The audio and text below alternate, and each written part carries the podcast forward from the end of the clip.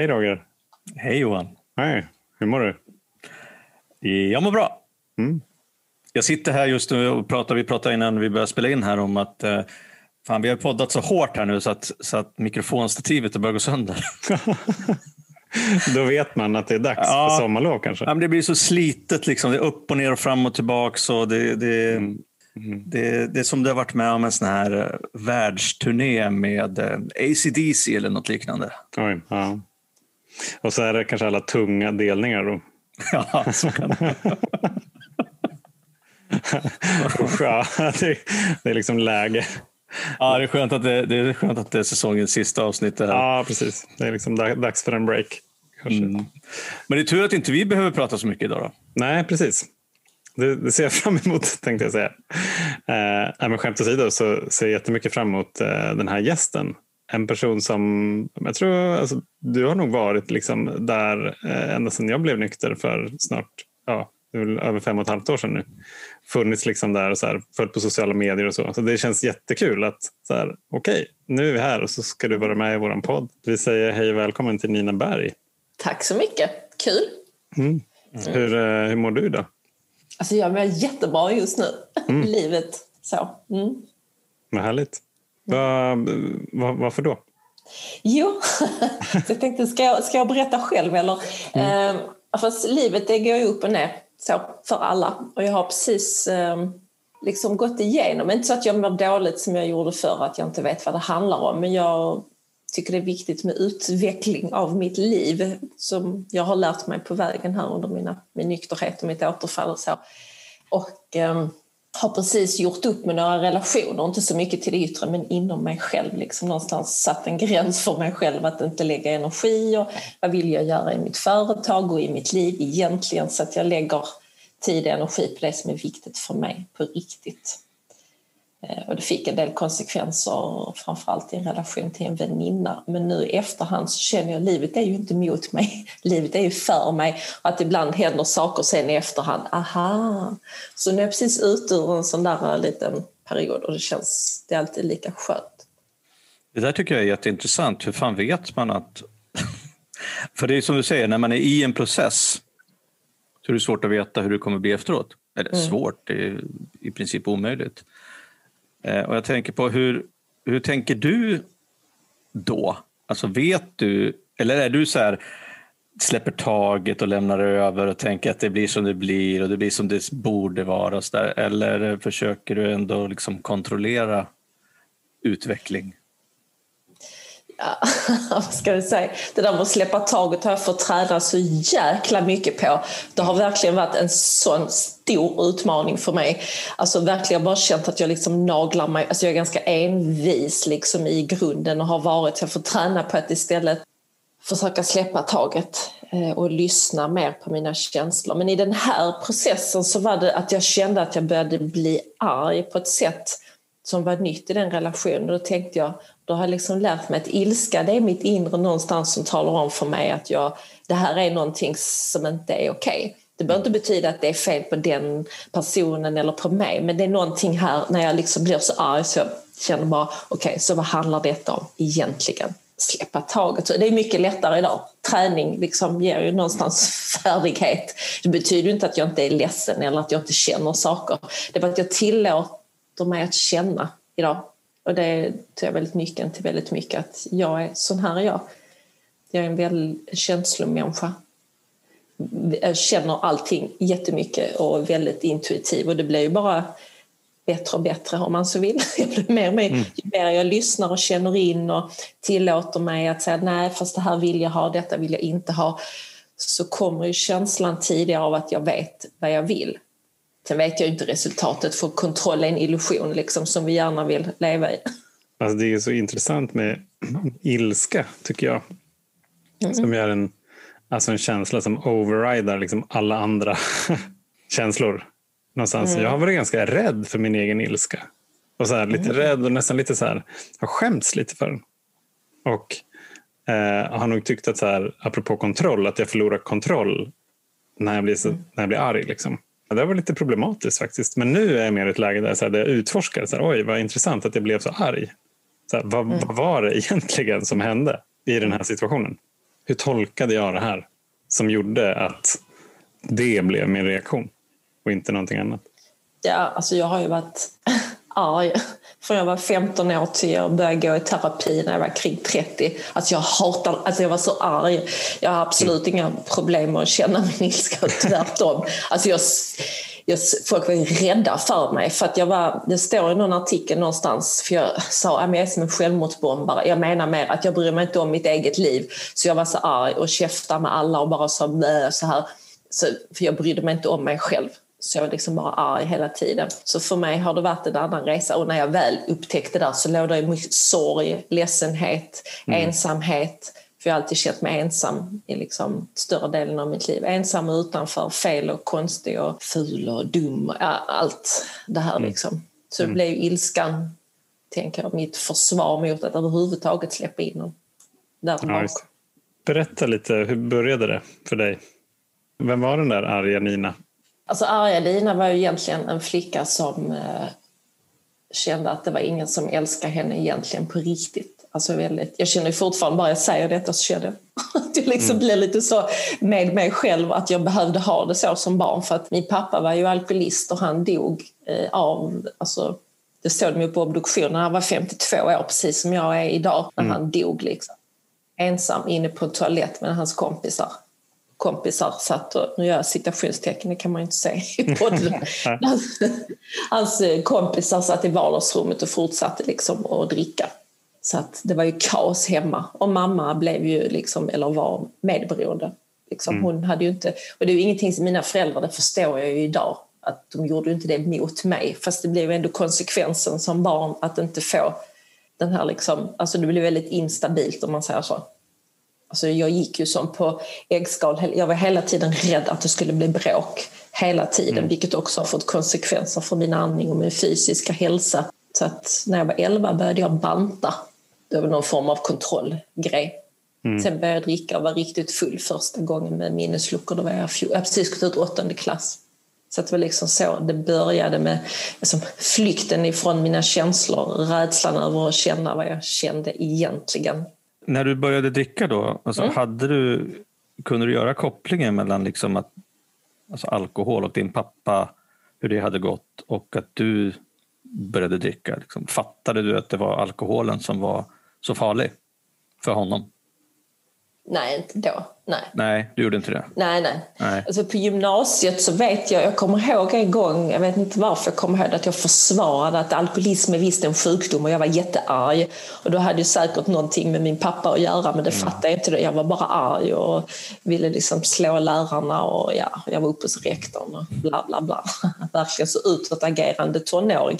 Vilket jag faktiskt tycker idag var bra. För innan var jag bara en tyst liten tapetblomma alltså när jag var liten som inte sa någonting. Så för mig och min liksom hälsa och min psykiska hälsa så var det ju bättre att få ut det. Sen var det ju givetvis skit, jag var ju skitjobbig.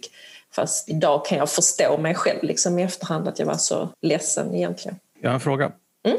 Den här förändringen från tapetblomma till utåtagerande, var det en medveten strategi eller blev det bara så? Nej, det blev bara så. Jag började hata, alltså min pappa var ganska rolig människa. Alltså jag älskade min pappa för att han var ju fantastisk pappa när han var nykter. Men sen var det ju kaos och så var han till sjöss.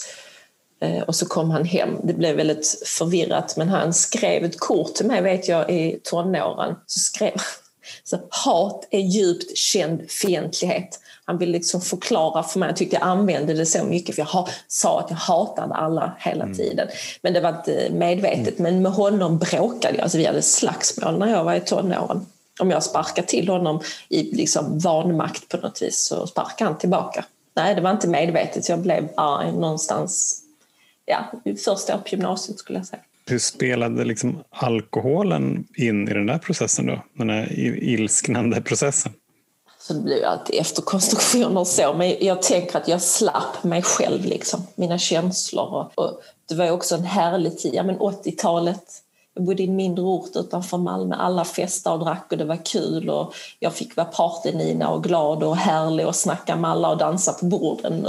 Det var liksom kul. Och det var också mitt, eftersom det var så mycket bråk hemma så blev det också ett ställe med mina kompisar där jag kunde få känna mig fri För det var ju väldigt roligt med mina kompisar. Det var inte så mycket konsekvenser på gymnasiet. Alla var ju fulla så att det var liksom inget mm. konstigt. Jag, jag, jag skrattar väldigt mycket åt det. Ibland är det ju bra. Jag har ganska nära till humor och eh, ironi och, och sådär. Och det är också ett sätt att skydda sig från att känna. Och jag kan tycka att det är okej. Okay, bara det är också viktigt att känna det vi känner. Nu har jag liksom jobbat väldigt mycket med mig själv och varit nykter länge så ibland kostar jag på mig. Det är sån här AA-humor brukar jag säga. Mm. Mm. Men, vad... men det svar på frågan. Mm. Ja. Men vad, vad var det som hände då sen?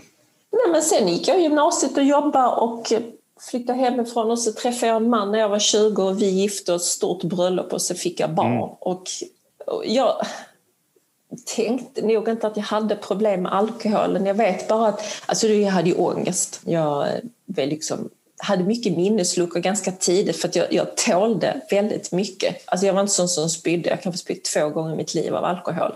Jag kunde dricka hur mycket som helst. Och det är ju jättefarligt. För jag hade såna extrema liksom, minnesluckor. Jag bara okej, okay, där försvann hela natten. Och så sådana minnesbilder, ungefär som att vakna upp från en, när man har drömt en natt. Man kommer ihåg lite grann.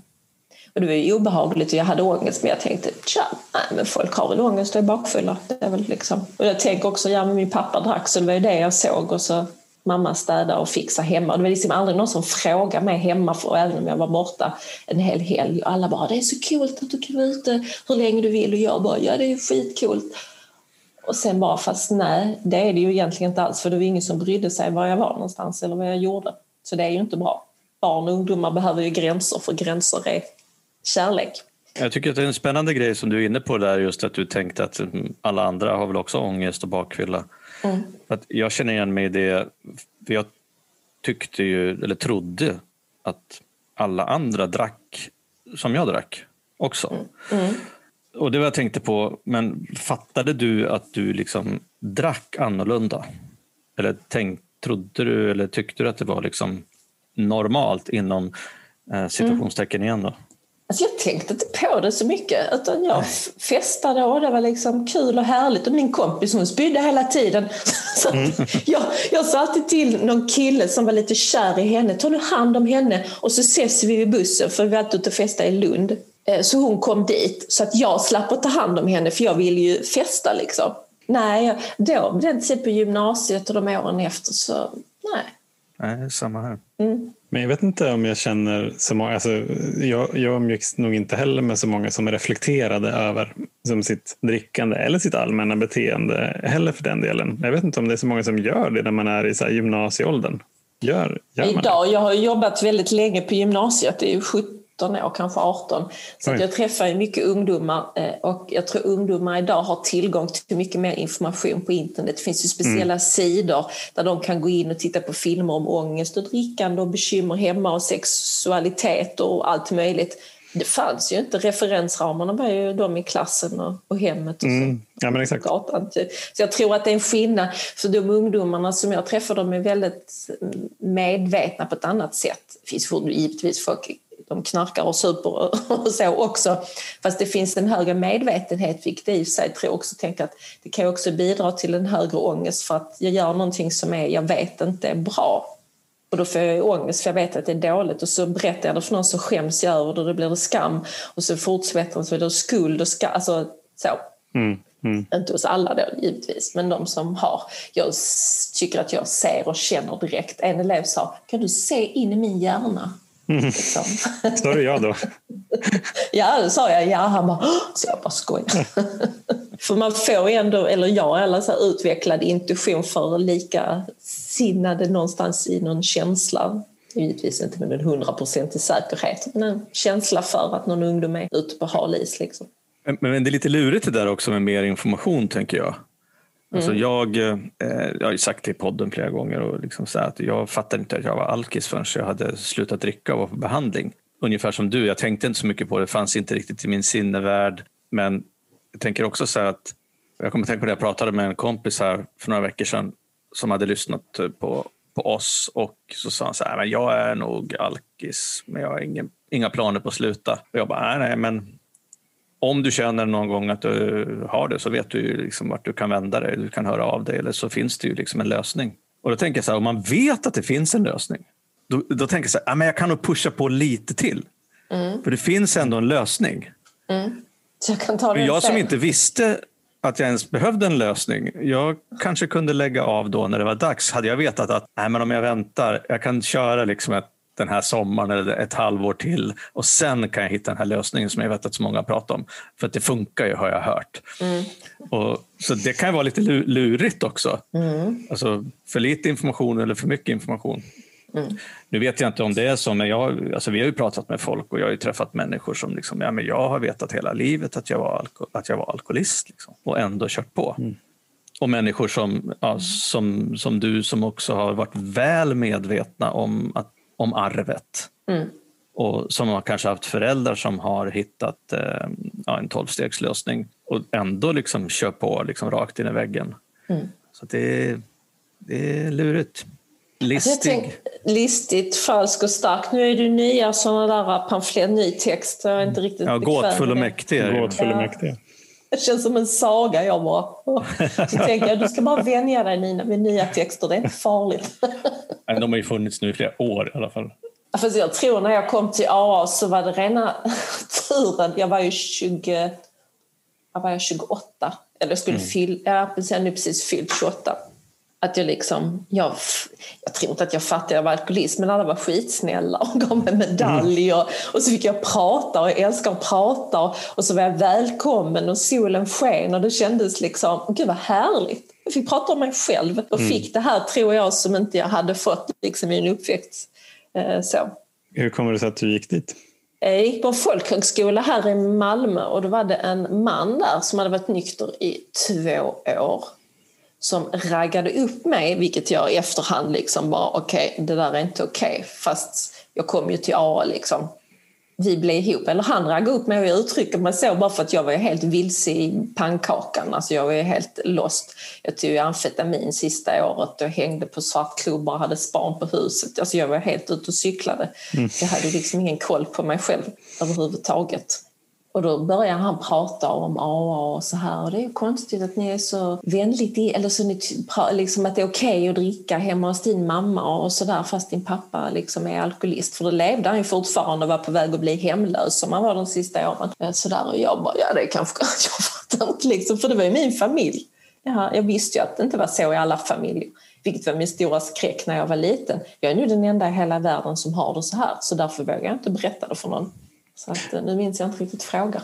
Ja precis, han eh, pratade om AA och då tänkte jag ja men jag kollar upp det. För det var vid en resa med Tyskland med folkhögskolan och där festade jag rejält och så bara kände jag ja, men jag testar AA. Det verkar liksom trevligt på något sätt. Jag vet inte riktigt varför, men det var som att jag kände i mig, för jag hade tänkt en gång när jag var 24 år. En gång tänkte jag att jag var alkoholist, sen drack jag i fyra år till. Men hur, hur, hur mådde du liksom både fysiskt och psykiskt de, här, de där sista fyra åren? Då? Hur såg det ut? Alltså jag var alltid nykter med min dotter, jag var nykter under graviditeten och någonstans så tror jag det var min räddning för jag drack aldrig på vardagarna för det är bara alkoholister som dricker på vardagarna. Mm. Jag liksom outsmarted mig själv på ett väldigt raffinerat vis. Jag minns folkhögskolan så hade vi matte på fredagarna. Jag tycker det är ganska tråkigt och det var halvdag. Så då bestämde jag på torsdagen om min dotter var hos sin pappa eller hos min mamma. Då bestämde jag, tänkte jag, mm, jag är smart nu tänkte jag. Så jag bestämmer redan idag att jag är hemma från skolan imorgon. Alltså är det liksom inte en konsekvens av att jag dricker och festar på torsdagen. Jag har ju liksom kontroll över situationen. Och jag var efteråt bara, alltså det är så roligt när jag kom på det. Alltså det är roligt nu när jag är ute och liksom, det är länge sedan. Att jag liksom tyckte att ah, jag har en plan på hur jag kan testa. Ja, fan, det där är ju skitsmart att ta ut konsekvenserna i förväg. Liksom. Ja. Köpte hem juice och Treo, förberedde för bakfyllan. Och det var vissa kompisar som skojade. Och ah, Nina hon förbereder bakfyllan. Och jag bara, ja det var jättekul. Alltså det är så knäppt. Ja, Det där är en klockren uh, alkislogik ju. ja, men det är ju när, man, det. här, när, när jag vet att det här borde jag inte göra. Det, det, det, det är konsekvenser som jag egentligen inte vill se. Men om jag Mm. planerar för det, då är det i alla fall medvetet. Jag har kontroll, jag tar ansvar. Precis, jag tar ansvar. Ja, det är Ja. så knasigt. Men det är intressant, tycker jag. Jag har inte tänkt på det på jättelänge nu. Det är så sällan jag pratar om när jag drack och hur det var och sådär nu för tiden. Om inte folk nu liksom, när jag har varit med i några Mm. poddar eller vill specifikt fråga. Liksom. Mm. Så det är kul. Det var under den här perioden då som du kände att eh, det var, det var liksom några för många fredagar utan matematik men med bakfylla då eller? Alltså jag tror egentligen att det sista året som jag liksom känner var mitt riktigt svarta år, det gick liksom över det här moraliska förfallet, liksom mina egna, jag började ta amfetamin och det gjorde jag inte så mycket för jag är väldigt uppåt i mig själv så att alkoholen är min liksom huvuddrog eller vad man ska kalla det, det jag använder mest. Eh, sen tog jag väldigt mycket Citodon för att det är ju medicin. Så det tog, alltså det är helt sjukt. Alltså jag tog så mycket Citodon så, för det var så skönt att ligga i soffan och bara så var jag helt väck. Jag tror att det liksom bedövade mig själv. För både alkohol och Citodon är ju liksom neråt. Eh, så. Jag tror att jag mådde så dåligt över vem jag var och vem jag var som mamma framförallt. För jag var i princip själv med min dotter, inte riktigt men nästan. Och jag hade ofta sån ångest över att jag var en dålig mamma för att även om inte jag utsatte henne för att jag var full, för jag ville inte göra som min pappa hade gjort så jag var aldrig full med henne. Jag tror jag drack en lättöl en gång i nyår när hon och jag var hemma själv. Och då sa folk, du är så stark som är hemma själv med din dotter på nyår. Jag känner mig som en hjälte som liksom drack en lättöl. Men alltså jag mådde dåligt, men det förstod jag egentligen inte riktigt förrän jag blev nykter hur psykiskt dåligt jag mådde. Ibland är det som att det går inte att veta precis när vi är i någonting hur jobbigt det är utan det kommer liksom lite efteråt. För jag fick ju sen panikångest när jag varit nykter i nio månader. För att du var Så- nykter eller? Ja, alltså jag tänker alla känslor, allting jag hade tryckt ner under alla år och supit och supit och, och, och rökt och tagit Citodon och amfetamin och haft jättemycket destruktiva relationer med män så, eh, så kom allt upp till ytan och det var fruktansvärt. Alltså, verkligen. Var det någonting som hände liksom efter nio månader? Nej, det var inget speciellt. Det var en kväll jag låg hemma. Alltså jag hade ju mått jättebra i början av nykterheten. Alltså rosa molnen var jätterosa och jag började träna och baka bullar min dotter. Jag kände verkligen wow, jag är den där människan som jag vill vara. Jag tänker så som jag är idag, liksom, att jag lever som jag vill leva och känner mig liksom, trivs med mitt liv. Fast det går inte bara att plocka bort alkoholen. Det är liksom leva nykter är någonting helt annat än att hålla sig nykter. Så jag, panikångesten, det är liksom alla känslor, allting som jag har, och massa trauman med mig och grejer som har hänt och övergrepp och som jag liksom också har bedövat för mig som kom upp till ytan. Jag tänker på hur, hur var du som nykter eller sprit och drogfri då innan, innan du slutade? Där när du var det här sista året. Var du, var du nykter och drogfri någon gång eller försökte du hålla dig bedövad hela tiden? Alltså jag tänkte inte ens så. Alltså Nej. jag, liksom jag tänkte inte på det. Jag bara tänkte att nej, men jag, är inte, jag är inte full med min dotter. Vardagarna går jag i skola och jobb. tror någonstans att jag levde, och det är därför min bok heter Låt fasaden rämna. Jag levde verkligen med så att jag är en människa som fixar livet. Jag går och tränar, jag har det fräscht hemma och jag fixar och donar och, och så festar jag för det jag är alltså, det, jag, jag har vetat det liksom undermedvetet för den gången jag låg i badkaret, då var jag 24 år. Jag bara låg ett stekhett bad, lite som för att plåga mig själv i bakfyllan. Låg och tittade i taket och såg dropparna så bara kom tanken så, tänk om jag är alkoholist som pappa. En sekund så jag bara, nej men det är jag inte. Och så räknade jag upp alla sakerna för mig själv varför jag inte är alkoholist. Sen drack jag i fyra år till. Alltså så, självplågeri på något vis. Alltså det, mitt självförakt var ju väldigt, satt väldigt djupt i, i mig. Alltså det fattade jag ju inte då. Det, det är väldigt intressant det där för att det betyder ju, jag menar så här, drivkraften att fortsätta dricka är ju väldigt stark då. Om man ändå kommer till en punkt där så här, jag kanske är alkoholist och sen så, så här, nej förresten, vi kör vidare. Men det betyder ju också att det finns en massa positiva nuggets i den där liksom fortsätta dricka-processen. För att det är ju ändå så att om det bara hade varit negativa konsekvenser av att dricka eller knarka så hade vi inte gjort det. Utan det finns ju vissa positiva saker som att vi, vi, vi, vi kan släppa allt ansvar för ett tag eller vi kan eh, slippa känna eller vi kan, alltså så. Och sen så har vi massa negativa konsekvenser också. Någonstans så blir den där alltså balansen, den här jämvikten, det är inte, det är inte någon jämvikt efter ett tag och speciellt inte på slutet kanske. Då är det mer negativa konsekvenser än, än positiva. Men, men det, det är ändå liksom värt att nämna tycker jag i sammanhanget. För, för någon som är utomstående så kan det verka liksom helt vansinnigt. Där ser mm. du inte vad du ja, håller ja, på det med? Liksom. liksom, ja, men det är ju ett vansinne liksom, Ja, i mm. eh, drickandet. Ja, och så det, det syntes inte på mig och jag slutade liksom innan jag fick några fysiska konsekvenser av alkoholen. Sen Mm. har liksom min ångest och alla spänningar och allting jag har haft av ångesten och panikångesten att jag har svårt att andas och sådär. Det har jag ju fått jobba ganska, eh, ganska, jag har jobbat jättemycket med det. För att spänner man sig ångest och har panikångest i flera år, det är, kroppen går ju i flykt, spänningar och så. så det, har Mm. varit, eh, det tycker jag har varit det jobbigaste för det har suttit så djupt i mig. Och att trauman kan ju triggas igång Alltså utan att vi märker hjärnan fångar upp. Nu är jag liksom utbildad i sånt också för att hjälpa, jag hjälper ju människor. Så jag vet att hjärnan kan ju fånga upp någonting. Mm. Sen reagerar vi ju fysiskt på det. Nu Ja, jag ju- kan jag det för jag har ju tagit mig ur min panikångest eh, utan liksom medicin och antidepressiva eller någonting.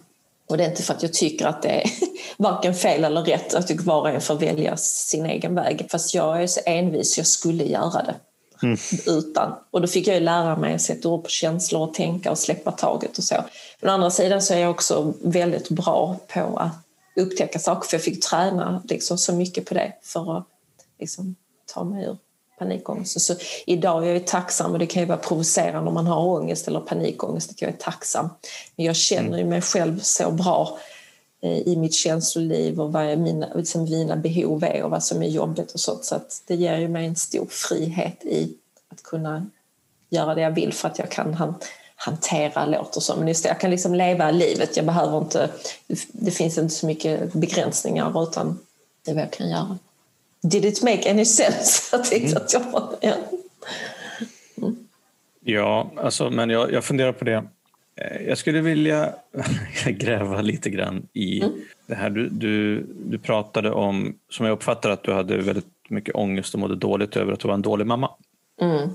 Och då tänker jag så här att, eh, eller jag vill fråga om kopplade du liksom din, du kanske inte visste då att du var alkoholist, men alltså kopplade du alkohol och droganvändandet till att du var en dålig mamma eller var det massa andra faktorer som, som du liksom såg var avgörande för, för den här känslan?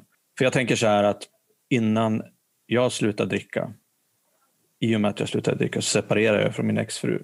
Och innan det så hade vi, vi hade det lite tufft. Och då sa hon så här, vi skulle inte ha problem om inte du drack så mycket. Och då sa jag så här, men jag dricker ju så mycket för att vi har problem. Aha, ja. Och så här i efterhand så har jag insett att hon, hon hade ju förmodligen rätt. Eller rättare än vad jag hade. Och då tänker jag så här att var det liksom ditt, ditt drickande och droganvändande som gjorde att du var en dålig mamma? Om man ställer en rak, rak fråga. Alltså jag tänker så här, jag, jag, mitt syfte med att inte dricka när jag hade min dotter Linnea som hon heter, det var egentligen att jag ville inte skada henne. Jag ville inte att hon skulle behöva ha det som jag hade det. Och jag tänkte, tänk, hon har liksom egentligen bara mig sådär på riktigt. Så det fanns ändå liksom en spärr. Ja, det fanns det liksom, inte när jag var själv. Men det, jag tror det handlar mycket om nog för att det handlar om att jag brydde mig inte om mig själv. Fast jag brydde mig om mig själv som förälder till min dotter. Just Och där någonstans blev det jobbigt för mig för att jag ville ju liksom att hon skulle, tror jag skriver i boken, jag ville liksom marinera henne i kärlek och trygghet som inte jag själv hade fått. Och någonstans kan jag väl tänka sig efterhand, jag blev nykter första gången när hon var sex år. Så då fick hon gå på något som heter Tussilag och så för barn till missbrukare. Ingen fattar någonting. Fast jag bara kände att jag vill ge henne verktyg, jag vill ge henne liksom en trygghet och så. Sen var det ingen i min familj eller hennes pappa eller någon som, som förstod varför, för ingen tyckte ju att jag var alkoholist. Det underlättade precis för mig. Eh, men eh, någonstans hade jag hittat någonting på AA som tilltalade mig så mycket och min längtan efter att ge henne det som jag liksom jag vet inte om jag förstod det då, men jag ville ge henne en, någonting annat. Och det är väl den största, liksom, om man ska prata i belöningstermer, så är det den största belöningen att hon är liksom 30 år idag och vi har en bra relation. Och för henne, ja min mamma är alkoholist och jag var Aftonbladet och hon lägger upp det för gud är modig. Hon bara, ja fast min mamma är ju alkoholist, det är väl inget mm. konstigt. Och för mig känns det så skönt, att, för det är lite det också hela syftet med att jag gör, att det är liksom inga speciellt konstiga människor som är alkoholister. Liksom. Utan det kan vara vem som helst och jag vill liksom lätta upp det. Man kan vara glad och man behöver inte gå omkring och vara mörk och deppig och sitta på en bänk. Alltså det är så en liten procent som, som är där. Det vill liksom lätta upp hela alkoholnormen. Mm. Mm. Ja, det är viktigt. Mm. Ja, men du, du blev nykter då första gången. Det är bra, kul att vi säger första gången för vi har ju pratat om det här lite grann innan, innan vi började spela in. När du var 28 då ungefär. Ja. Och sen så höll du dig nykter i sex år. Mm. Vad gjorde du under den tiden för att leva nykter och hålla dig nykter? Jag gick på mycket AA-möten så fort min dotter liksom, jag hade möjlighet. Och I Malmö finns det mycket möten, både lunchmöten och kvällsmöten. Och jag pluggade så då kunde jag ibland gå på lunchmöten och så. För jag var ju mm. nästan själv med henne så jag hade ju henne på, på kvällar och så. Men jag gick på mycket AA-möten och jag skaffade mig en sponsor ganska snabbt. Eh, och vi, eh, ja, men vi pratade mycket och jag berättade hur jag kände det och så här, jag började plugga. Jag fick panikångest eh, och efter många om och men så fick jag tag på en privat, för jag fick inte hjälp någonstans. Alltså jag har varit på sjukvården ett par gånger men alla bara sa nej men du ser så frisk ut och det är ingen fara. Och jag bara, fast jag känner att jag kommer dö. Det känns som att jag ska bli en sinnessjuk person och springa ut på gatan och slita håret av mig. Men det var liksom... Och det här är en direkt kritik, inte till människorna som jobbar inom sjukvården utan till politiker och till människor. Alltså lyssna på människor, för det hade hjälpt mig kan jag känna, känna att jag går igång på det. För att mm. det hjälper så himla mycket. Om någon kommer till psykakut, de behöver kanske bara någon som lyssnar och pratar och att man får släppa ut känslorna, gråta lite eller vara lite arg eller någonting. Bara någon som faktiskt bryr sig. Och det var det faktiskt ingen som gjorde. Eh, sen är det ju tur att jag blev arg. För jag bestämde mig, speciellt när en läkare sa till mig, för jag sa till honom så här, alltså för dig är jag inte ens en människa, jag är bara en siffra. Du är inte bara en siffra, sa han. Du är tio siffror, du är ett helt personnummer. alltså hade jag haft... Blev du arg då eller? Om jag blir arg? Alltså jag blev så arg på honom. Sen går jag raka vägen in på toaletten och sätter mig och bara storgråter. Helt mm. förtvivlad. Du vet, 30 år, helt ensam. Min mm. pappa har dött och du vet, jag bara känner att jag har ingen, jag hade ingen familj, ingenting. Och så får jag liksom inte bli sjukskriven två veckor. Jag har aldrig varit sjukskriven. Jag kände bara att jag behöver bara vila lite grann. Mm. Då gick jag genom parken efteråt, tårarna så det blåste, det var motvind. Och så tänkte jag så, jag ska bli frisk. Och så ska jag må så jävla bra. Sen ska jag gå tillbaks till den läkaren och så ska jag tala om för honom hur jävla bra jag mår. så att jag kände liksom att fan vad coolt ändå att jag blev arg. Att jag liksom inte, för jag kunde lika, hade det varit någon med någon annan läggning, alltså många människor kanske går och inte orkar leva längre efter ett sånt möte. Alltså det är inte mm. okej. Okay. Mm. Alltså sånt kan göra mig helt bindgalen. Att jag vill liksom, och det är därför jag gör det jag gör, för jag vill att alla människor ska bli inkluderade. Är inte alla människor inkluderade och får hjälp och stöd och så, alltså inte bara alkoholism utan generellt, ja, men då är vi inte en tillräckligt stark demokrati och ett samhälle tycker jag. Mm. Så det var liksom en hämndaktion kan man säga från din, från din sida? Ja. Ja. Det är så här, hur, hur man kan kanalisera ilska i någon form av konstruktiv eh, riktning. Men för, för då hade du varit nykter i två år och så gick du igenom den här perioden. Mm. Vad hände sen? Eh, då fick jag tips av en sponsor på en kvinna som var psykoterapeut. Men det var privat. Jag hade mm. noll pengar, jag levde på existensminimum. Men jag var på ett sånt typ, prova på-möte hos henne och jag bara kände, henne kan jag lita på. Och ville så gärna gå, det var det enda jag ville. Så gick jag till SUS och sa det så här, jag pluggar på Malmö högskola och jag har en dotter och jag har inte fått någon behandling, jag har inte fått någonting. Jag vill bara gå i terapi och få hjälp med min ångest. Ja, då måste du sluta plugga. Ja, fast det är min framtid, sa jag. Mm. Det är ju liksom, jag vill ju göra någonting viktigt med min framtid. Tyvärr. Så då blev jag arg igen.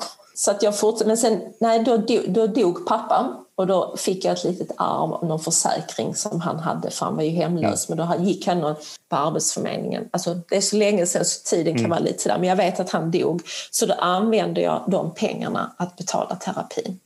Och jag kanske fick lite från syster när jag tänker efter de första gångerna. Men så fort jag fick arvet. Men så jag investerade tog jag arvet, eh, tog min dotter till Kreta, den enda utomlandsresan under hennes uppväxt. Eh, och sen investerade jag det liksom i i mig själv.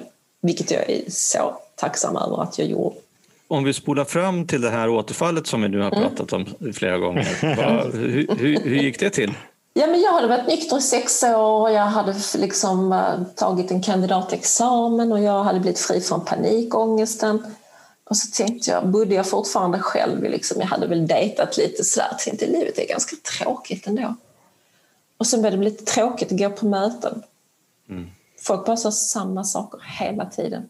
Alltså ingenting... Alltså, jag gick in i att det var tråkigt och sen tänkte jag, fast om jag drack för att jag mådde dåligt och jag mår bra nu, mm, mm. alltså så kanske jag kan dricka som en normal, normal människa, med citationstecken här igen, så jag bara, och det som jag också lurade mig själv där det är att det här pratar jag om, inte med folk på AA såklart, för att de hade ju genomskådat mig mm. direkt. Mm. Mm. Men jag pratade ju med andra, som en ny kille jag träffade. Alltså vad tror du? Han hade ingen koll överhuvudtaget. Han bara, ja men det är väl härligt, vi tar ett glas vin liksom. Ja. Nej, men det är så, alltså jag kan skratta åt det nu för att det var verkligen sånt självbedrägeri. Jag tyckte mm. det blev för tråkigt livet. Ja, det blev tråkigt. Eh, och eh, livet blev trist och eh, jag var ju frisk. Så att då kan jag ju mm. dricka. Det var mm. min slutsats.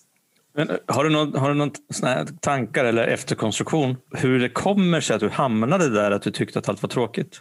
Nu med givetvis mycket reflektioner över ja. det men också med utbildning hur hjärnan och beteendeförändring funkar och varför det är så viktigt för mig att hålla liksom, att ta hand om mig själv och min hälsa och mitt liv och mina relationer. Det är ju för att om vi, om vi stannar upp i vår utveckling, alltså så, så stagnerar våra beteenden och då kommer vi gå tillbaks till tidigast kända beteende. Kortversionen.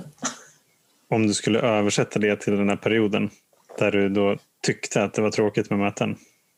Ja, och det var ju kul att dricka vin och gå och festa. ja, så ja. ja, okay. det. ja.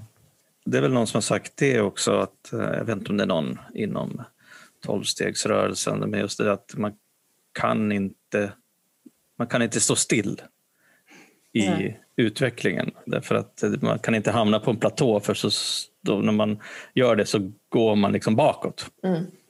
Mm. Och jag, tycker, jag är skiträdd för det. ja. Ja, men fan, jag har varit nykter snart i 14 år och inte att jag känner att det är tråkigt direkt, men jag kan erkänna att ibland går jag på möten och tänker att ja, det här har man väl hört förut. Mm. Och det är inte så konstigt att man har hört det förut, för att det är ju, det är ju liksom lösningen. Ja. Men ibland kan jag också drabbas, säger jag, precis som det var en yttre kraft, av att det borde vara starkare att gå på möten. Mm. Det borde vara en större upplevelse. Mm. Och ibland kan jag tycka att ja, det här var väl inte någon fyrverkeri direkt. Men så, så kanske jag inte går på möte på en vecka eller två och sen så går jag på möte igen och då plötsligt får man ju den här ja, sparken i magen eller får höra precis det som jag behöver höra. Mm. Så att eh, jag, kan, jag kan känna igen mig lite i det där att jag kanske inte är rädd för, men jag har ett litet vakande öga på det här med att liksom mm. tycka att jag kommit till en platå. Mm.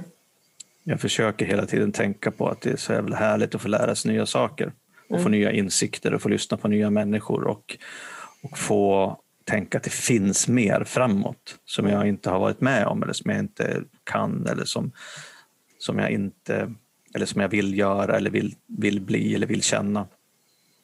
Så jag tycker att det där är jätteviktigt och ganska farlig bit. För att precis det som du är inne på, alltså om jag då kanske stagnerar i tillfrisknandet. Så jag, jag, jag börjar inte dricka, jag har inte gjort det, jag har inte tagit återfall, men jag blir ju jävligt tråkig som person. Alltså. Mm. Jag blir ju bitter och arg och, och liksom trist och, och det ska liksom börja älta saker i mitt huvud. Och, och hamnar liksom i en sån negativ spiral där jag tycker liksom allting är skit. Mm. Alla andra är dumma i huvudet. Och förr eller senare, tack och lov, så har jag ju lyckats både inse det och ta mig ur de här perioderna. Men om jag inte gör det, då, då är det ju lätt att det blir som det blev för dig. Att ja, men fan, om man ska ha lite kul här kanske. Mm. Kanske man ska dricka lite. Ja. ja, alltså jag tänker mycket så här, någonting som de sista kanske fem, sex åren. Jag har liksom jämt alltså, känt mig utanför. För jag, jag har liksom inte känt att jag ingår i normen. Och det gör jag inte heller om jag tittar på många som är nöjda med att gå till jobbet så här och göra det. Och det är liksom inget fel på det. Fast jag är inte en sån person. Och när jag känner att jag har börjat våga, våga starta företag, börja skriva boken, träffa en man som är helt annorlunda än andra, som är den här äh, trygga, kärleksfulla personen. Som liksom, när, när, jag vågar liksom, när jag har en trygg bas i mitt liv och faktiskt vågar leva som jag vill och inte liksom försöker trycka in mig i ett system som jag känner det är inte för mig. Och det är inte så att det är fel på det, men inte för mig. För jag tycker om att göra saker och tycker det är roligt. Sen är jag väldigt, jag tränar och tar hand om min sömn och jag jobbar ju även med en hälsodel i mitt företag för att jag har förstått hur viktigt det är liksom att ta hand om hälsan så att hjärnan och kroppen liksom funkar bra. Så jag tror också det är viktigt, alltså inte bara för nyktra alkoholister utan för människor att faktiskt bejaka, det låter så la, Mm. Bejaka sin, liksom. Men alltså, sån här är jag och jag är okej okay, för jag ska fylla en funktion i det här samhället med den jag är. Eh, så, för alltså jag älskar ju, AA har ju räddat, liksom tolvstegsprogrammet har räddat livet på mig. Fast det är också lätt för mig att sitta på möten och tycka de är tråkiga. Men då kanske jag ska prova att gå på några andra möten. De kanske är tråkiga. Liksom. och det är inte så, alltså det är inte illa men så, men då kanske jag ska hitta en annan grupp att gå till. Kanske ska jag gå på kvinnomöten ett tag så att jag kan prata om det är någonting annat här inne som, som känns mm. jobbigt. Att någonstans att uh, istället fråga mig själv om jag nu tycker människor är tråkiga, men Nina tar du ansvar och liksom gör det du ska göra istället. Gör någonting annat, läs en bok. Nu älskar jag att utbilda mig och nu hjälper jag dessutom människor att bli nyktra och jag har mina kurser och sådär. Och det är ju väldigt meningsfullt att få göra det. Det känns eh, fantastiskt. Det ger ju också mycket. Jag kände när jag satt här och du pratade Roger så att jag ville coacha dig så för att går in. för det är så kul liksom, när man, man kan hjälpa människor att se saker mm. hos sig själva och se människor, aha, det är mm. så mm, härligt. Ja, fan vad härligt. Roger, han, han skulle bli liksom en svår nöt att knäcka tror jag i coaching. nu, nu för tiden är jag ganska lätt coachad ja. faktiskt. Ja, men precis det handlar om det, om man är öppen för liksom. Och det handlar om förtroende mellan personen och... Mm. Men du, låt oss återgå till det här återfallet. Hur länge höll mm. du på? Ja. Jag höll på ett år. Mm. Men det var liksom inte så ofta. Det var kanske varannan, var tredje helg. Alltså första gången jag drack så drack jag bara ett glas. Jag kom hit på stan dagen efter. Är det sant? Ja. Och bara wow. så, du, du, du, jag kan dricka ett glas. Mm. så, vem tänker en så? Alltså, ja. människor tänker ja. ja. Ja, alltså inom mig så var det en röst som sa, alltså, håller du på med? Mm. Mm. Men det, dröjde, det gick snabbt. Sen fick jag, sen var det precis som att och det här det är progressivt. Och det är därför jag verkligen vet att jag är alkoholist idag. Det är för att det dröjde liksom två, tre fyllor. Sen var det som att jag kunde dricka ett glas öl eller två, så var det som min hjärna släckte ner på något vis. Det blev svart ganska mm. fort och sen var det bara Alltså jag vaknade upp på en åker utanför Malmö en gång bara. Visste inte var jag hade, hur jag hade ja. hamnat där. Så att, eh. Sen berättade min dotter efteråt, för hon var 15 och jag var inte full med då henne heller, alltså under den tiden så hon såg det heller. Då var det en bag-in-box i köket. Den bag-in-boxen upptog hela mitt medvetande. Och min dotter sa efteråt att jag hatade den bag-in-boxen och jag bara... Det var som hon satte en kniv i mig av dåligt samvete. Det var ångest. Hur gjorde du sen då för att bli nykter igen? Ja, det var så att jag var ute och festade i Malmö och var jättefull och det var en kille som inte jag kommer ihåg eh, som satte mig i en taxi hem som jag sen gifte mig med och han drack inte. Oj, är det sant? Så att då blev jag nykter, men det tog fem år innan jag gick på mitt på första mötet och erkände att jag tagit återfall, för jag skämdes. Jag som var den Oj. duktigaste alkoholisten av alla alkoholister. Liksom. Jag hade jobbat med mig själv, jag gjorde det och det och det och jag var sponsor och allting. Så jag går dit och berättar att jag har tagit återfall. Fast jag, sen gjorde jag det så. Men jag var nykter tror jag vid fem år på ett ungefär tills jag började gå på möten igen. Det säger ju någonting om um, skammen. Ju. Mm, verkligen.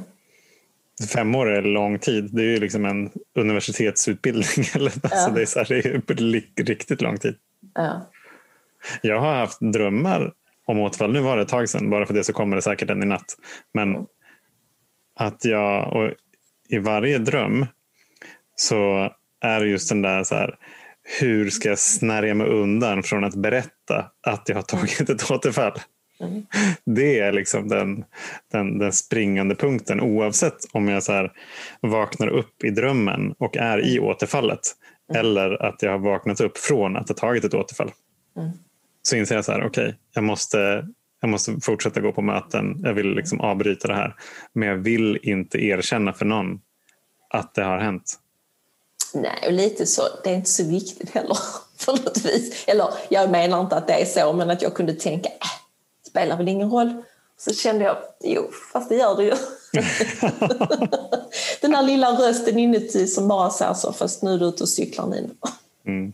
Vad, heter det, vad, vad blev skillnaden mellan de här fem åren eh, utan möten, inte berätta och sen så gå på möten och berätta? Att jag kände att jag liksom fortsatte liksom att tillfriskna och våga liksom vara den jag är. Gick omkring med så någon hemlighet Mm. eh, och kände mig liksom inte äkta och genuin. Och det vet jag ju idag att det är en av mina viktigaste värderingar, att jag är genuin. Alltså fri, att känna frihet och vara genuin i den jag är. Mm. Så gott jag liksom förmår. Så det kändes som att jag levde i en lögn. Och jag mådde väl inte helt bra. Alltså. Lite ångest, lite sådär. Och så tjuvrökte jag lite. Jag brukar säga att jag tjuvröker för att jag vet inte vem jag gömde mig för som jag är vuxen. Men det var liksom så här, jag går ut och sätter mig på, på balkongen och röker tio cigg och sådär. Alltså lite kedjeröker lite för att dämpa någonting. Eh, Det är inte helt... eh, Det, var inte den, det är inte den jag ville vara. Så att börja gå på möten igen var ju verkligen så skönt. Jag har en fråga kring det här. eh, Jag kollade lite grann på din hemsida. om ja, Dels är du utbildad i, inom ja, vad det nu är för någonting. Jag minns inte riktigt, men det här med det som du pratar om, det här hur hjärnan funkar och lite sådana saker. Och sen så håller du också på med, med alltså, som du nämnde nyss, det här med hälsa. Mm. Eh, När, när kom det in i bilden? Var det liksom efter det här vi pratar om nu eller hade du börjat med det redan tidigare? Alltså menar hälsa generellt eller att jobba med det? Ja, eller, eller att jag börjar kanske utbilda eller lära dig mer om det och sen börja jobba med det. Alltså grunden är ju egentligen i att vi, det är så roligt, vi är verkligen en familj. Jag skulle säga att 90 procent av mina släktingar är alkoholister, både på mig, men både min pappa och min, min morfar och alltså så. Eh, Men min pappa var väldigt intresserad av träning och hälsa. Och vi, har, vi simmar varje lördag och vi tränar, vi bodde ute på landet och idag hade det hetat ekologisk mat. Så jag har det väldigt mycket med mig det här intresset för att det är ren mat och träning. Det har jag liksom gjort liksom vid sidan av alkohol, liksom vansinnet som pågick hemma hos mig och sen i mitt eget liv så har det alltid funnits ett stort intresse för hälsa. Men sen tog jag in det som en del i mitt företag för att jag förstår hur mycket näringsstatusen, framförallt hjärnan, att den behöver liksom ha balans mellan omega-6 och omega-3 fettsyrorna. Det finns ju som studier på kriminella där det finns minskad ångest eh, och aggressionskänslor. Att vissa kan ha svårt att bryta beteende för att man inte mår bra, man tar inte hand om sig, äter mycket socker och liksom, ja, men röker och sådär som oftast liksom ingår i, för när jag var bakis inte orkar jag ställa mig och laga någon näringsriktig måltid utan en kebabtallrik eller en falafel. Liksom. Så här. Och jag märkte vilken skillnad när jag tränar och när jag rör på mig och jag äter bra mat och så. Och att det faktiskt är väldigt svårt idag att få i sig mat som är, alltså, som är fullvärdig med tanke på det mycket industrialiserad mat. Och det finns inte så mycket näring som vi egentligen behöver. Därför tog jag in det som ett komplement givetvis till den som vill för att det kan hjälpa människor att liksom, som en hjälp på vägen i nykterheten istället kanske slippa en del. Jag hade kanske sluppit mycket av min ångest och, eller att det hade mildrats för att kroppen hade i alla fall läkt. Men du ser vad jag menar, jag hade mått bättre snabbare kanske. Hur, hur, ehm, jag, jag fick en fundering här på, alltså, om man pratar i de här sammanhangen. Mm. Hur mycket påverkar alltså alkohol eh, hälsan? Alltså rent om du pratar om näringsmässigt. Så. Förstör den eller liksom är den farlig på det sättet också? Förutom att man blir dum i huvudet. Ja, nu har jag inte siffrorna i huvudet, men jag hade ju ett tag på Instagram, låt fasaden rämna, morgonshow och sådär. Jag, jag, mhm. gillar, jag ville bli skådespelerska när jag var liten så, att jag, har, så jag tycker det är kul. Sociala medier är lite som en teaterscen. Sådär. Eh, men då hade, tog jag fram lite på Folkhälsomyndigheterna just kopplat till sjukdomar. Alltså nu, nu, för jag vill inte säga några siffror, vi kommer inte ihåg, men det är väldigt många i Sverige när uppåt 80 procent som använder alkohol. Men nu är det givetvis från alla de som findricker lite grann till alla liksom, alkoholister och människor som missbrukar. Men det är ju grund till mycket, det finns inom Folkhälsomyndigheterna kan man säga, alltså det finns ju jättemycket sjukdomar kopplat till alkohol och användning av alkohol. Och vad heter hon den där hjärnforskaren, Emma Frans tror jag, när folk säger att drick ett glas rödvin och sen så är det jättebra för hjärtat eller någonting sånt. Och då har hon ett klipp om det. Att det finns egentligen inga bra studier på det, att det är ett bevis. Mm. Men det är ju ett sätt för alla människor att liksom, mm. men gud jag gör detta för hjärtat. Mm. Mm. De skulle gå ut och gå en promenad ja. istället. Ja precis, det finns ju massa andra saker som är bra för hjärtat. Ja men det orkar ja. jag inte riktigt göra idag. För att jag, ja. Mm. Och vi är ju inne i så mycket sjukskrivningar och det är så många människor som kopplar av med alkohol och mycket så här. Och jag vill liksom visa att det går att vara rolig och knasig och dansa och grejer om man nu vill det. Det måste mm. man inte. Men det går att ha ett jätteroligt och härligt liv att vara nykter. Ja, och för att återkomma till det. Mm. Du, har alltså inte, du tycker inte att det är tråkigt längre? Nej, nej, jag tycker livet är fantastiskt. nej, nej, nej, nej, inte alls. Nej, men alltså var du rädd när du blev nykter igen? Var du rädd för att du skulle börja tycka att det var tråkigt igen? Nej, då tyckte jag efter återfallet när jag kom tillbaka så tyckte jag gud vad skönt att jag slipper dricka. Mm. Mm. För mannen jag träffade han var muslim så att han drack inte liksom så bara helt naturligt. Liksom, eller natur, många muslimer som dricker liksom. Men han gjorde inte det. Nej. Och då blev åh vad skönt, för då slipper jag. Liksom. Precis som att det var någon som under pistolhot eh, tvingade mig. Det var väl mer mitt undermedvetna. Liksom. Mm. Så att, eh, nej, jag tycker, fast det ska jag säga att det var inte så att jag tyckte direkt liksom, oh, när jag är nykter, gud vad allt härligt med en gång. För det var också men det var jobbiga år. Jag, bör, jag gick ju inte på AOA och det var lite stressigt på jobbet och sådär. Så den mesta härligheten har ju kommit de sista sex, sju åren skulle jag säga. Mm. Mm. Och att faktiskt ha en relation med en man där jag känner mig trygg för första gången i mitt liv. Vilket är rätt sorgligt liksom, att jag var 47, men ändå att jag kan ha det. Och han har en helt annan bakgrund liksom.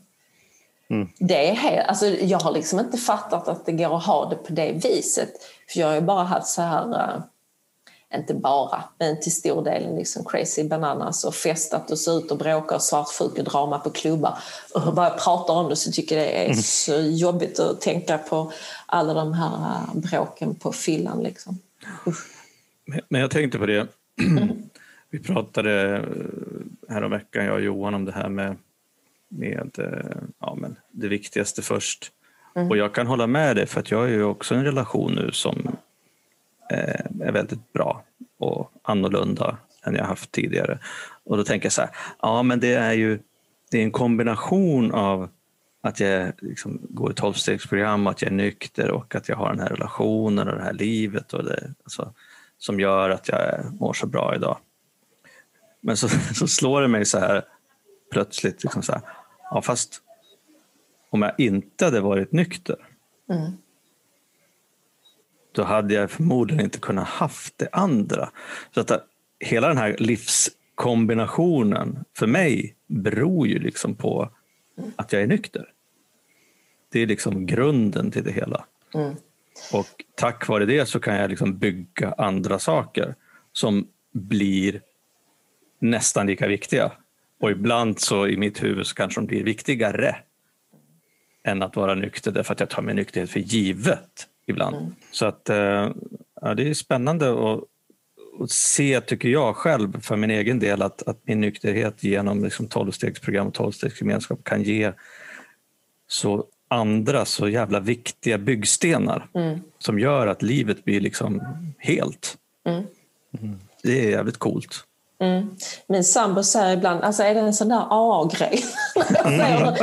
Som kontrollen, illusionen, en AA-grej. Och så, men ta det viktigaste först och en Ja. sak i taget. Och så, ja, men det, är bara, det är en sån AA-grej. Så jag tycker det är roligt, för att AA är liksom det är liksom helt integrerat i mig som person på något vis. Och jag, alltså även om jag också ibland känner att jag är nykter, jag vill absolut inte dricka. Fast det viktigaste i mitt liv det är att jag är nykter. Det finns ingenting annat som är viktigare än att jag tar hand om mig själv så att jag fortsätter att välja nykterheten. Alltså jag bara har en sån obehaglig känsla av att hade jag druckit nu så hade jag dött.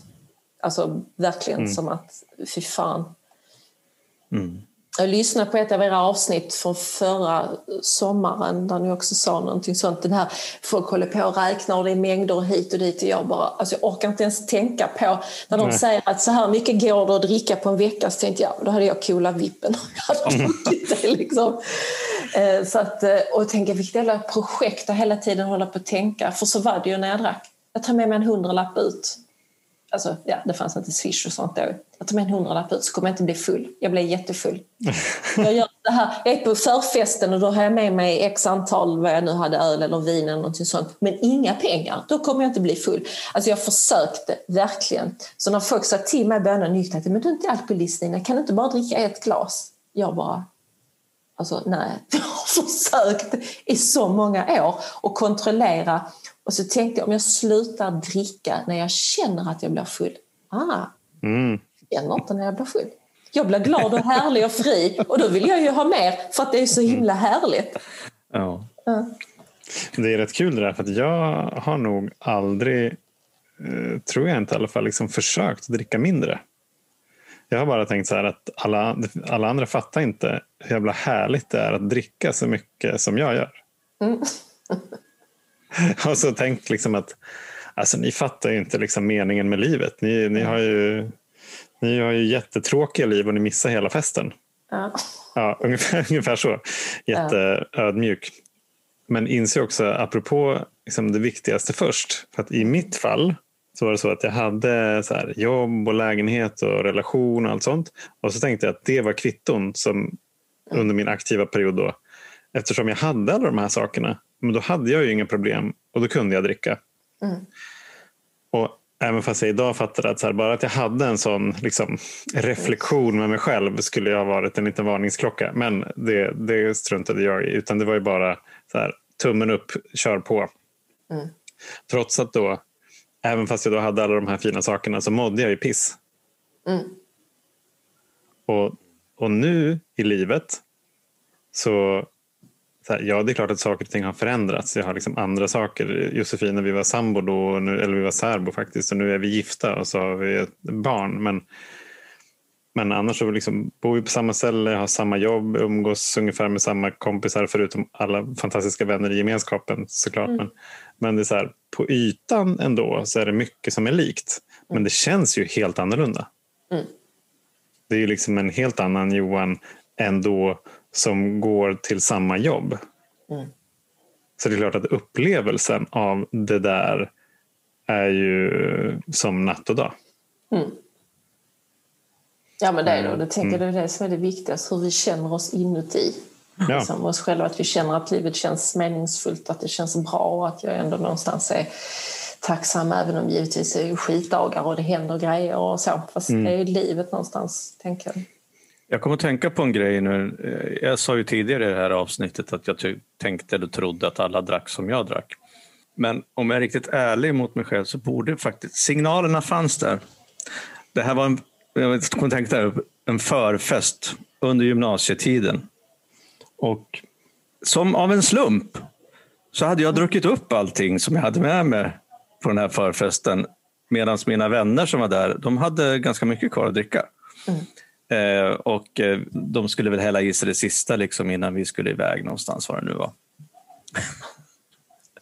och jag kommer ihåg att jag lanserade då eh, den så kallade luftgroggen som bestod av ungefär åtta delar kväve och liksom 22 delar syre. Ungefär, och så lite ädelgaser. Mm. Och satt alltså och låtsas drack en luftgrogg när mina kompisar drack det de hade med, med sig. Bara för att jag hade ju redan druckit upp mitt. Mm.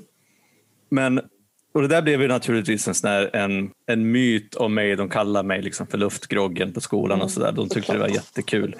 Men jag tyckte ju bara att det var liksom, jag vet inte, en smart grej samtidigt som jag var jävligt arg att ingen, för att ingen av dem ville dela med sig av det de hade med sig. Ja, exakt.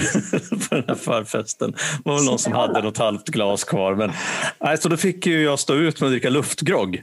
Mm. Och det är väl ungefär lika kul som att spela luftgitarr, tänker jag. Mm. Det är kul en minut liksom, bara för att det är en kul grej. ja. Men det tyckte jag var helt normalt.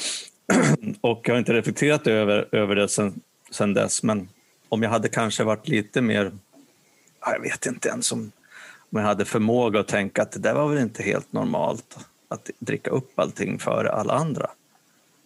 För att jag tänker på det lite grann, det som du har sagt Nina, just det, att du inte reflekterade så mycket över, inte tänkte så mycket över hur, hur, hur du drack när du var yngre. Mm. Och så var det för mig också. Jag tänkte att det här med att dricka, det var ju jävligt normalt. Liksom. Mm. Det var naturligt, det skulle man göra. Även om jag började dricka ganska sent, för jag började inte dricka förrän på gymnasiet. Men, men det var liksom en del av livet. Och jag, så var det bara. Jag reflekterade, reflekterade inte mer över det. Jag reflekterade inte över att alla andra tyckte att jag blev fullare än alla andra. Jag reflekterade inte över att min flickvän, då, som sen blev min fru, reflekterade, tyckte att jag blev fullare än alla andra. Jag tyckte till, till och med att det var roligt när hon berättade att mina kompisar berättade för henne att det var bra att vi hade blivit ihop för att jag drack inte så mycket längre och blev inte fullast jämt. Mm. Jag tyckte att men de har ju fel. Mm. De har fel. Jag blir inte först. Alla andra är lika fulla som jag är. Det var min världsbild. Liksom. Mm. Så att det här med att den är då list, listig, falsk och stark eller listig, gåtfull och mäktig som man säger då, mm. den här alkoholen, det mm. stämmer ju väldigt, väldigt bra. Mm. Ja, vad heter det? Vi har fått lite frågor här också. Mm. Um, vi har väl täckt flera av dem redan, men en annan som också heter Johan här skulle vilja fråga om Nina någonsin känner sug efter 15 år som efter alkohol. Själv har jag varit nykter i fem år och känner tack och lov aldrig sug. Hur är det för dig? Nej. Nej. Fast jag vill också säga så här att det bygger mycket på att Alltså någonstans också hur hjärnan funkar att om man känner sug, vad är det då? Halt känner ni säkert till. Mm. Är jag hungrig, arg, ledsen, trött? Alltså tar man mm. hand om sig, går på mötena och jobbar med sin utveckling, eh, tar hand om sömnen, alltså hela det här. Så, och faktiskt prata om det som känns på riktigt. För jag tror det är människors, eller min erfarenhet, alltså att faktiskt våga känna det vi känner. Mm. Alltså att tillåta sig att gråta och vara ledsen. Jag vet det är många män som har svårt med hela den här jäkla normen hur vi ska vara och inte vara. Att tillåta sig att vara ledsen när man är det och, och känna sig arg. Man behöver inte agera ut, reagera på allting fast faktiskt känna så man inte går och trycker ner saker för det kan ju faktiskt bli som ett sug för att man börjar vilja fly från sig själv. Mm. Så att det bygger mycket på att faktiskt ta hand om sin nykter och leva nykter och inte hålla sig nykter. Liksom. Ja, precis. Att... Det där är ju, det där är ju alltså just kring sug där. Jag, jag tänkte länge att det är bara någonting som är fysiskt. Mm. Efter ett tag liksom så okej, okay, min, min, mitt, mitt system, liksom, när de har hittat någon annan slags eh, jämvikt och då kommer jag inte känna sug efter alkohol mer. Fast det, ju, det kan väl vara det till viss del, men det är inte verkligen bara det. Nej. Utan så här, jag, jag känner ju idag eh, ett, så här, ett sug efter mörk choklad till exempel. Mm. och, och det gör jag så här, specifikt med vissa, vissa händelser. Så här, när jag är trött, när jag känner att jag behöver lite tröst. När eh, ja, jag, måste, jag ska ta mig igenom det här, jag vill ha en belöning. Alltså så här, det, är ju, det har ju ingenting med, liksom, med, det, med det fysiska att göra. Nej. Utan det är bara alltså, så här, hur, jag, hur jag hanterar mitt, min situation som den är just nu. Mm. Jag att det faktiskt går att välja och göra annorlunda. Jag vet jag var så provocerad över det i början av min nykterhet. Mm. Alltså att ja, du kan faktiskt välja att göra annorlunda. Vadå? Du behöver inte bli så arg, du kan räkna till tio. Jag bara, nej, där finns ingenting emellan, det bara händer. Alltså, mm. ja, alltså jag var så himla arg på det också. arg. Men att du faktiskt går och väljer, om jag blir sugen på alkohol, liksom, det är ju mm. sånt som jag lär ut till mina klienter i min kurs. Här, att blir du sugen, alltså ha strategier för det. Vad är det? Liksom stanna upp, lyssna på dig själv. Vad är det du behöver? Har du din lista med folk du kan ringa och möten och liksom mm. allting runt omkring? För att kommer det att inte, oh, jag, är en, jag är en dålig nykter alkoholist för jag känner sug. Eh, så, och just att det inte bara är fysiskt utan att det sitter mycket i huvudet att vi tänker att vi ska inte dricka, vi ska inte dricka. Alltså hjärnan bara tänker jag ska inte dricka öl, mm, öl är gott, jag ska inte dricka det. Istället liksom vända fokuset till någonting annat och gärna ringa någon och prata för att bryta hela tanke och det gäller inte bara alkohol, det är ju allting som när vi förändrar någonting, det vi fokuserar på växer ju i huvudet på oss. Mm. Mm. Vi har en annan fråga mm. som är hur mycket tror ni du att anknytningsstil spelar in? Anknytningsstil? Mm. Menar de kanske om man har problem med sin anknytning för att man har trauma från barndomen? Ja, kanske. Mm. Ja, men då skulle jag vilja säga att för mig har det spelat stor roll att jag inte känner sug idag och att jag mår så bra för att jag har ju haft, jag har ju hänt saker när jag har varit liten som har varit jättesvåra känslomässigt, som har varit jättejobbiga. Mm. Eh, och de har jag ju behövt liksom prata liksom både med en terapeut och jag har egna coacher för just ha min utveckling för att det har suttit rätt djupt hos mig och det gör det. Vi blir programmerade som barn och unga från vår uppväxt. Och det är ju liksom, har vi då en uppväxt där vi älskar och är trygga och så och kan man utveckla liksom att man börjar dricka och bli beroende. Att få liksom, om man dricker mycket till sist blir man ju beroende av alkohol. Mm. Eh, så. Men det spelar roll. Jag skulle säga att har man liksom händelser med sig i bagaget, så som jag hade till exempel, då är det viktigt att faktiskt prata med någon och möta, alltså få hjälp och stöd i det. Och det är Eh, min terapeut sa en gång, oftast är det värre i fantasin än i verkligheten. För jag var så rädd för vissa saker att känna och det var jobbigt. Fast när jag väl kom dit och kände känslan och kunde släppa ut sorg och gråta och vad jag nu gjorde för någonting. Då kom ju lättnaden över och förståelsen för mig själv. Jag kunde förlåta mig själv på ett helt annat sätt än om jag inte hade förstått mig själv. Och jag blev ju mycket trevligare människa att ha att göra med när jag förstår mig själv, för jag blir mer ödmjuk mot andra eh, och mer förstående.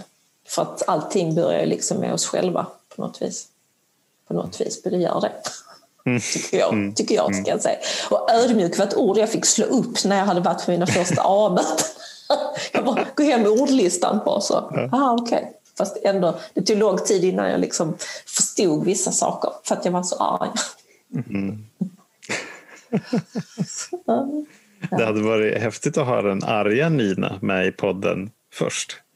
Och sen så här, så här före och efter avsnitt. Det hade varit ett helt annat samtal tror jag. Ja, mycket mer pannben och så. Mm.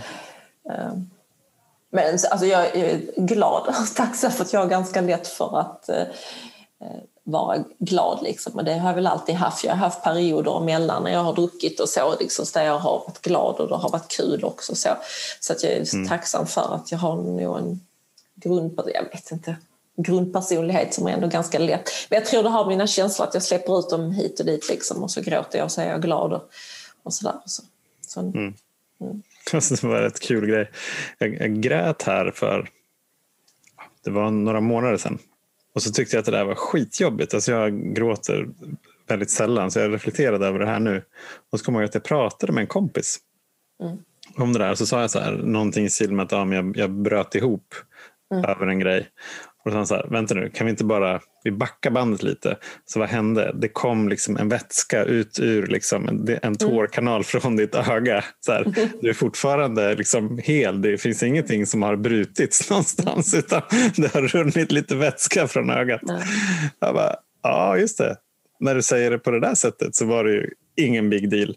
Mm. men, men jag gjorde det ju till en så här, jag bröt ihop liksom, mm. över en grej. Ja. Ja, där har jag tänkt hur vi liksom har olika händelser med oss hur vi uttrycker det. Alltså jag har gråtit så mycket, suttit med kuddar och skrikit för att panik över jobbiga känslor som har kommit liksom i terapi och sådär. Bara för att jag vill inte att någon granne ska bli rädd. Men jag har bara känt att det måste, alltså sånt skrik, men det kommer ju från barndomen och ensamheten Att ligga ensam på natten när man är liten och det skriker, bråk, skriker och bråk och inte bara ligga stel av skräck och inte våga säga någonting. Det är klart det sätter spår. Mm. Så att, eh, eh jag tycker att det är skönt när tårar, alltså så bara så, alltså när det, för det lättar så himla mycket mm. när det kommer. Så att, men vi har ju olika referensramar. Min sambo ja. har ju helt andra refer Hans föräldrar har bråkat en gång i hans liv. Jag bara, mina föräldrar bråkar inte en dag under hela min uppväxt. liksom, lite så skämtsamt. Ja. Mm. Spännande. Det, alltså, tiden bara rinner iväg här. Det är mm, nog dags oj. att avrunda ja. faktiskt. Så jag bollar över frågan till Roger. Roger, vad tänker du på? Vad tar du med dig? Ja, men jag tänker på några saker. Alltså, dels så tycker jag det har varit väldigt spännande att prata med Nina därför att ja, men jag kan känna igen, även fast jag inte var arg.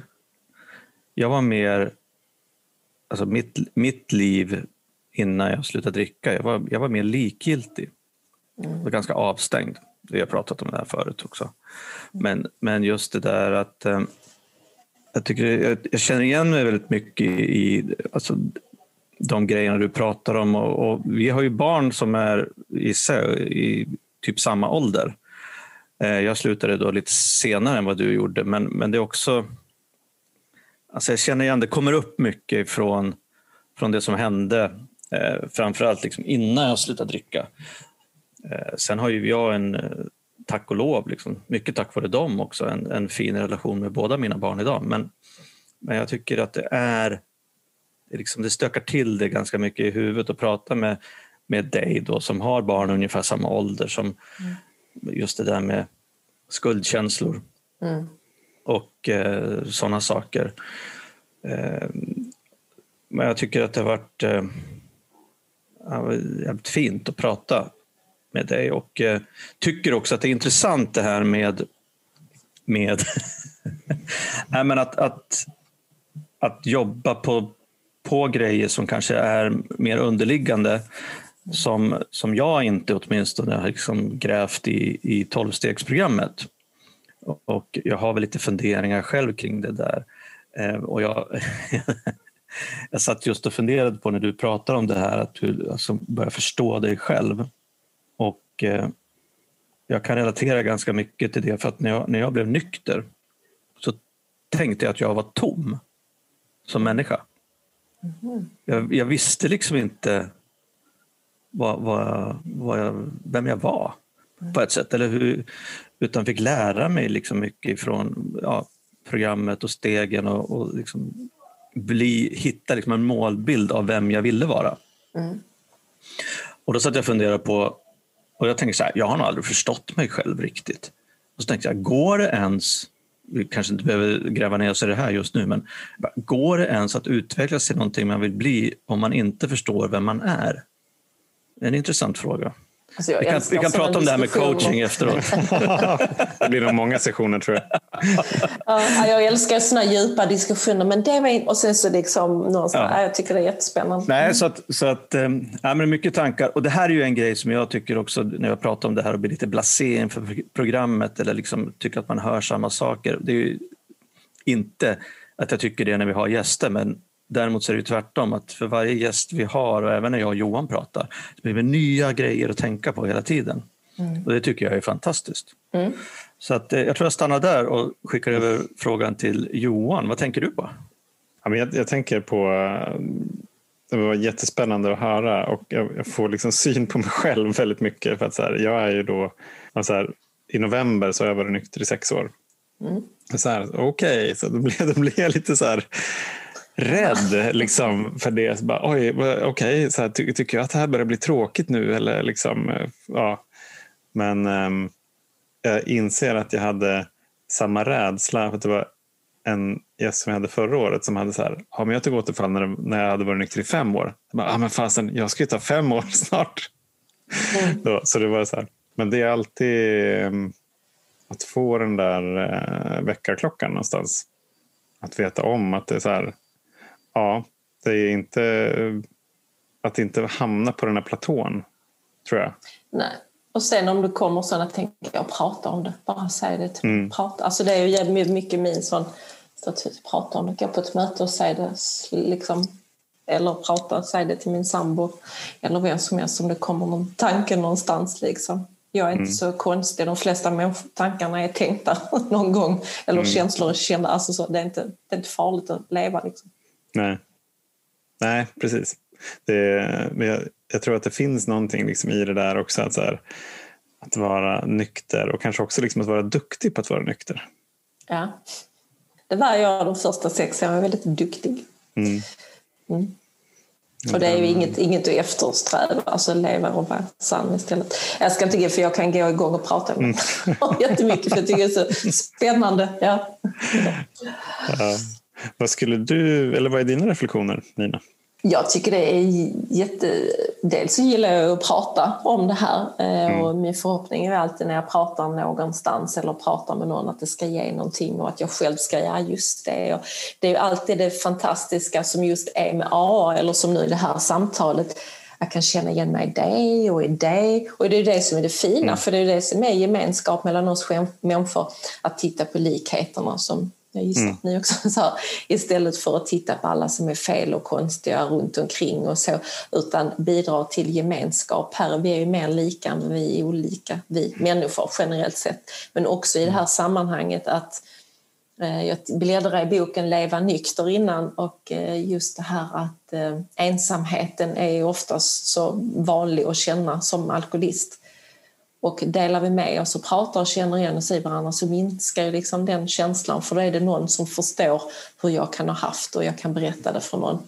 Mm. Då känns, tycker i alla fall jag, så mycket bättre för då är jag inte ensam som jag jämt kände mig för. Mm. Och det tycker jag är en sån, även när jag var ute i återfallet så tänkte jag, men AA finns, vet jag att jag tänkte ibland. Mm. Och det var precis någon tröst att jag visste någonstans att någon gång, om inte jag dör, så kommer jag dit. För det får vi inte glömma bort att det är faktiskt en dödlig sjukdom. Ja. Och, jag, mm, och jag har en vän, han sitter utanför härberget här borta som jag umgås med i tonåren. Så att jag är väldigt skojig och lättsam och sådär fast det finns ändå ett eh, allvar i botten att människor mm. dör mm. i alkoholism. Jag tänker så här, det, det, finns säkert lyssnare som skulle vilja komma i kontakt med dig. Hur gör man det på bästa sätt? Alltså, egentligen det bästa är på Instagram eller på LinkedIn. Eller mm. så. Men annars ska du mejla nina.ninaberg.se. Min hemsida finns ju. Eh, så, så det är bara att skicka en fråga så kan jag har alltid kostnadsfria prova på-samtal. Vissa vill ju bara liksom kanske fråga någonting och ha lite vägledning. Vissa är intresserade mm. av kursen jag har, Leva nykter. Det kan vara så olika. Och sen finns ju alltid boken eh, mm. som man kan läsa för liksom, om man vill lära känna lite mer. Och så. Men det är bara att mejla mig och fråga. Mm. Telefonnummer, allting finns ju på hemsidan ninaberg.se. Underbart. Ja, mm. grymt. Och Roger, vi går ju på sommarlov nu. Det gör vi ja. Va? Vilken grej. ja, vi får se om det går. Eh, om vi klarar av att ta sommarlov utan att eh, podda. Ja, ja precis. Helt. Vi får väl se om det blir någon check-in kanske. Mm. Men det blir en bonus. ja, så vi vill passa på att tacka alla lyssnare och alla som har hört av sig för den här terminen. Ja, verkligen. Det är helt underbart. Apropå gemenskap så är det ju liksom helt fantastiskt att få, att få den kontakten med människor som vi aldrig, tänker jag, hade fått kontakt med annars.